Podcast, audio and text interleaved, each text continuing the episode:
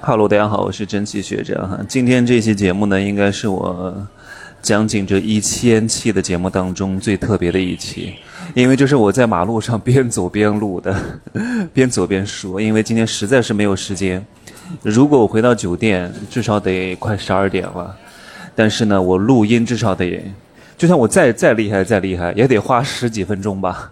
一条过，你还得准备，你还得剪一下，你还得加个音乐，你还你还得开个电脑，你还得打开设备，你还得导出，你还得上传，至少也得花个二十分钟啊。所以呢，搞来搞去，得都得到一点多才能睡觉。但是我实在是容忍不了，现在必须要早早睡啊。今天是来了长沙，来了长沙之后稍微休整了，我就去捧了大兵老师的场，相声专场。来湖南呢，要吃好吃的，然后呢，要体验当地的歌厅文化啊。那些打卡景点，说实话没必要的。有些东西呢，景点全国各地都差不多，但是有些特殊的项目啊，是 特殊的项目，就是这种市井文化，别的地方很难复制啊。另外一方面是这种娱乐文化。长沙这个地方是娱乐之都，所以我今天看相声，明天呢看那种歌厅，那种歌厅呢就是那种演艺场啊，什么说学逗唱、魔术杂技、唱跳娱乐都有。这个东西是我从小就看的，我大概小学就经常进这种场子去看。那个，但是现在跟以往不同哈，以前的尺度还是有点大的啊，所以我从小就接触这种莺莺燕燕啊，这种市井文化，这种所所谓的。这个通俗艺术吧，啊，说的好听一点，啊，说的不好听一点叫粗俗艺术，啊，但都是艺术，能够让大家开心都是挺好的，啊。我为什么要在路边录呢？想告诉各位一个赚钱的绝招，就是什么叫完成比完美更加重要啊！你不要瞎准备，先干起来再说，这是一个赚钱的必杀技。太多人有完美主义了，哎呀，我要准备一下。啊，然后想要做一个项目，想要搞一个什么事情，先查一大堆资料，查着查着把自己的激情都搞没有了。如果一件事情四十八小时之内，你没法去行动，这个事情就不要干了，因为没有必要的。时间不等人，时机不等人，等你准备好了，对吧？你看上的女人都被别的男的拐跑了，有用吗？你准备的再好又能怎么样？对不对？你看上一个女人，啊，学了一大堆撩妹技巧。然后呢，先跟他做朋友，慢慢的培养感情，培养了五年了，你看上的女人都成为别人家的老婆了，别人家的孩子都上小学了，你还准备，还预热，还慢慢搞，来不及了，先上再说啊。所以做事情，特别是学历越高的人，越喜欢准备，因为考试是需要准备的，考试是一个既定的东西。就是你只要好好准备，就能够考考一个相对不错的成绩。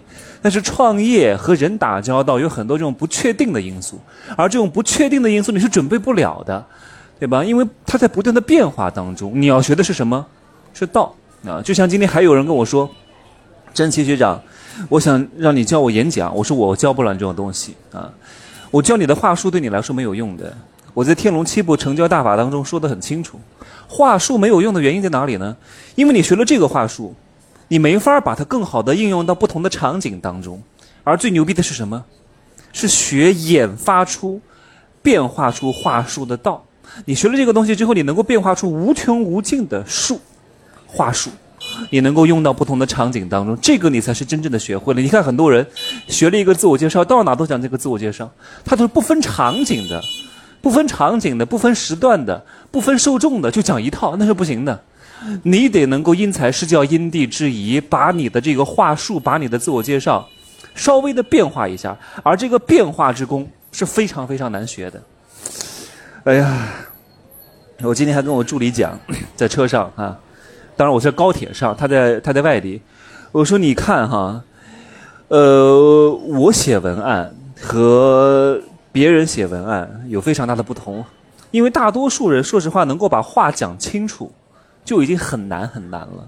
但是话讲清楚只是一个入门就像我今天看相声一样，他是越到后面越精彩，越到后面越精彩。刚上来的前两个人，一看就是经验不是特别熟，能够那个包袱抛的特别硬啊，结构上没有问题，因为讲笑话做演出。包括唱歌，它都是有结构和逻辑的，只不过一般人不懂，我是能看得明白的。我一看就比较生疏，包袱泡的有点硬。后来上来的这些大咖啊，都是有至少二十多年的相声演出经验的，哇，那个炉火纯青的那种巧劲儿，他能现场变换出很多笑料，能够根据现场观众的反应，根据现场观众的来源回馈和他们的及时给出的一些话语，立刻生出一个包袱，这是非常非常难的。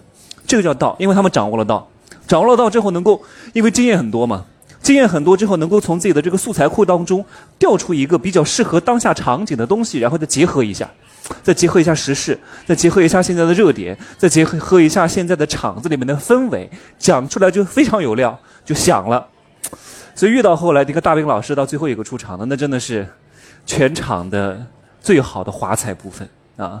压轴呢，其实压轴不算是最后一个啊，压轴应该是倒数第二个叫压轴，最后一个不叫压轴，只不过因为约定俗成，大家都会把最后一个当做压轴。好吧，所以我稍微总结一下今天讲的内容。赚钱的必杀技是什么？就是不要准备，干起来再讲。大多数人都不明白什么，想做和必须去做之间存在着一个巨大的鸿沟。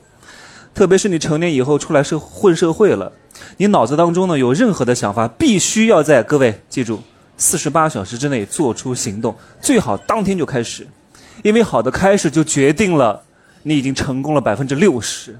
再好一点是成功了百分之九十，懂吗？哎呀，我不知道各位有没有上场演讲过的经验，上场发言最紧张的时候是什么时候？就是快要到你的时候。哎呀，那个焦急呀！上了场就好了，最怕的就是等待上场的那五分钟，你心里忐忑不定。上去了就说，上去了就开始讲，无所谓了，你已经上去了，死马当活马医了，给我讲吧，对吧？给我干吧，所以。把钱交了是第一步，什么你嘟不嘟脸啊？啊，要不要交这个学费呀？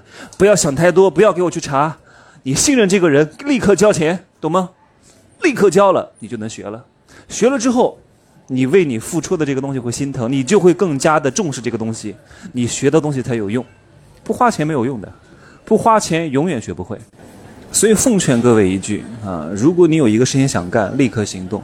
如果你觉得脸哪里不是特别满意啊，特别影响你的自信，特别影响你的整体的面貌和形象，赶紧去弄。很多人等啊等啊，我看一看吧，等一等吧。你五十岁了，再去弄有必要了吗？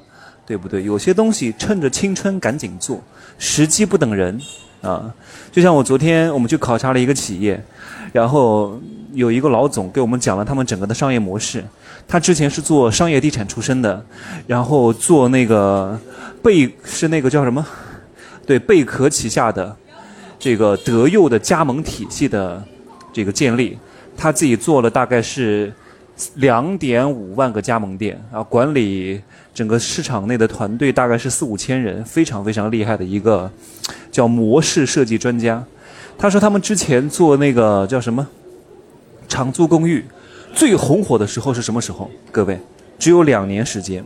长租公寓是什么？什么如家呀、蛋壳呀、什么蘑菇租房啊，这个叫长租公寓。就两年的红火期，是一八年到二零二零年，这个时候非常非常赚钱。长租公寓赚钱的模式很多哈，不是说从房东那儿一千块钱收来房之后，然后给租客一千五挣这个差价，不挣这个差价啊。